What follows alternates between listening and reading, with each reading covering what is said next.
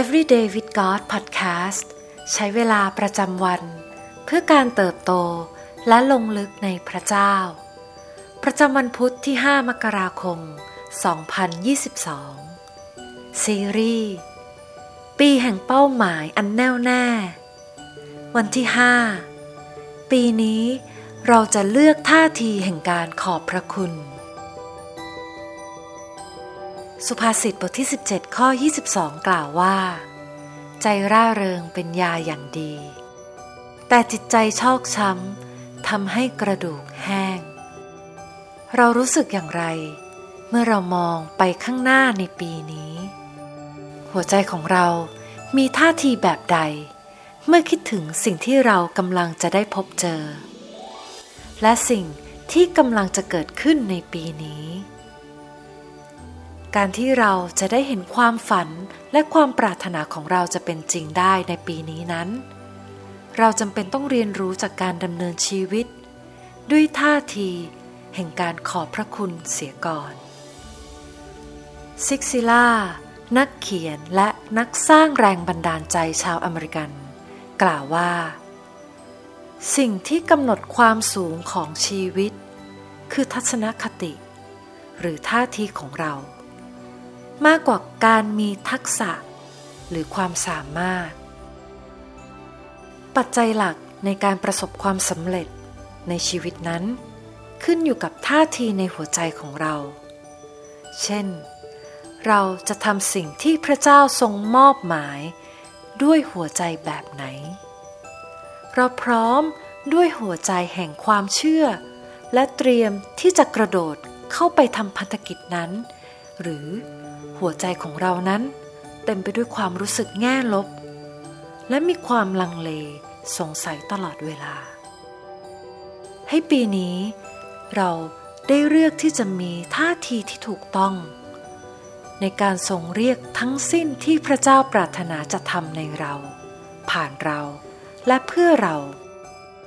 พระเจ้าทรงไม่ได้ขาดแคลนสิ่งใดเลยในแผ่นดินสวรรค์ เช่นเดียวกัน พระองค์จะทรงประทานพระพร การฟื้นฟู ความสัมพันธ์ การรักษา ทรัพย์ทางการเงิน หรือความรักที่ไม่จำกัดและไม่มีเงื่อนไขของพระองค์ให้แก่เราอย่างแน่นอน ดังนั้นบทบาทของเราในการตอบสนอง สิ่งที่พระเจ้าทรงทำและทรงกระทำเพื่อเราแล้ว จึงควรเป็นการรับพระพรของพระองค์ และตอบสนอง ด้วยหัวใจแห่งการขอบพระคุณ ลูกาบทที่ 17 ข้อ 11 ถึง 13 กล่าวว่า ตามทางไปกรุงเยรูซาเล็ม พระเยซูเสด็จเลียบระหว่างแคว้นสมาเรีย และแคว้นกาลิลี และขณะที่พระองค์กำลังเสด็จเข้าไปในหมู่บ้านแห่งหนึ่ง มีคนโรคเรื้อนสิบคนมาหาพระองค์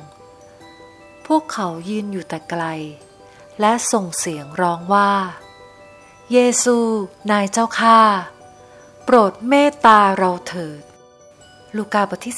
17 เราเห็นเรื่องราวของพระเยซู ผู้ทรงรักษาคนเป็นโรคเรื้อนสิบคน แต่มีเพียงคนเดียวที่กลับมาขอบพระคุณพระองค์ คนที่กลับมาด้วยท่าทีแห่งการขอบพระคุณพระองค์นั้น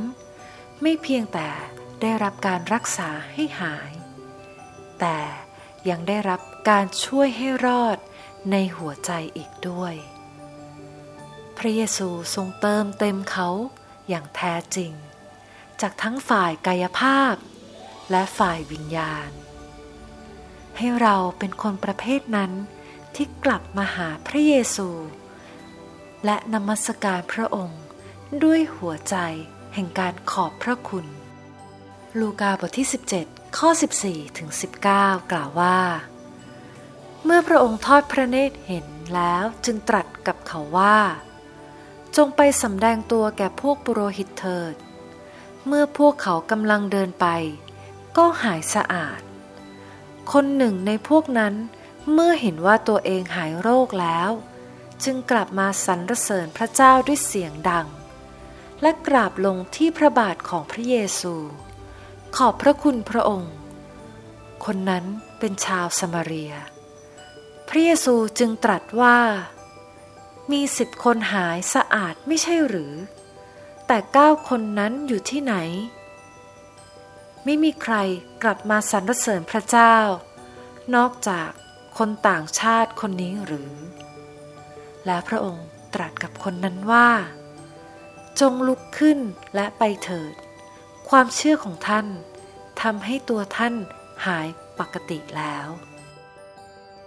ในขณะที่ปีนี้เราตั้งใจอย่างแน่วแน่ในการแสวงหาพระเจ้า รับผิดชอบ เผชิญหน้าและลงมือทำจงอย่าลืมเลือกที่จะมีท่าทีแห่งการขอบพระคุณในทุกสิ่งที่เราทำในทุกเหตุการณ์ที่เราเผชิญ แม้การเริ่มต้นอาจจะยากลำบาก ก็จงสรรเสริญพระเจ้า แม้ในระหว่างทางอาจดูน่าเบื่อ ก็จงสรรเสริญพระเจ้า และเมื่อที่สุดทางนั้น เราได้เห็นการอัศจรรย์ ก็จงสรรเสริญพระเจ้า 1 เทสโลนิกาบทที่ 5 ข้อ 16ถึง18 กล่าวว่า จงชื่นบานอยู่เสมอ จงอธิษฐานอย่างสม่ำเสมอ จงขอบพระคุณในทุกกรณี เพราะนี่แหละเป็นพระประสงค์ของพระเจ้าสำหรับพวกท่านในพระเยซูคริสต์ให้นี่เป็นปีที่เราจะเก็บเกี่ยวพ้นแห่งการมีท่าทีในหัวใจที่ถูกต้อง จงตั้งมั่นที่จะเป็นเหมือนคนที่เป็นโรคเรื้อน คนนั้นที่กลับมาหาพระเยซู พื่อสรรเสริญและขอบพระคุณ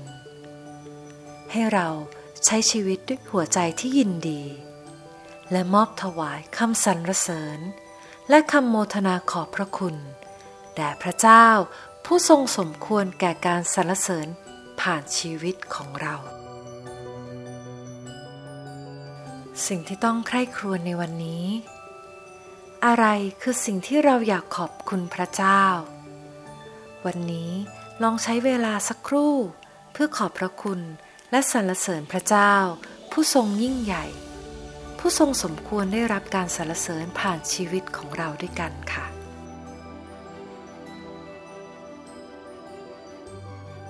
ให้เรามาอธิษฐานด้วยกัน พระบิดาที่รัก เราขอบพระคุณพระองค์ ผู้ทรงแสนดี และยิ่งใหญ่ในชีวิตของเรา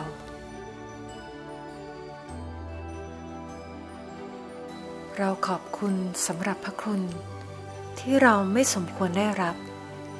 แต่พระองค์ทรงรัก และเทการอวยพรมายังชีวิตของเราอย่างมากมาย ขอทรงช่วยเราให้มีหัวใจแห่งการขอบพระคุณ ให้เราได้ถวายพระเกียรติแด่พระองค์ในทุกเรื่องราวและทุกเหตุการณ์ ขอทรงสอนเรา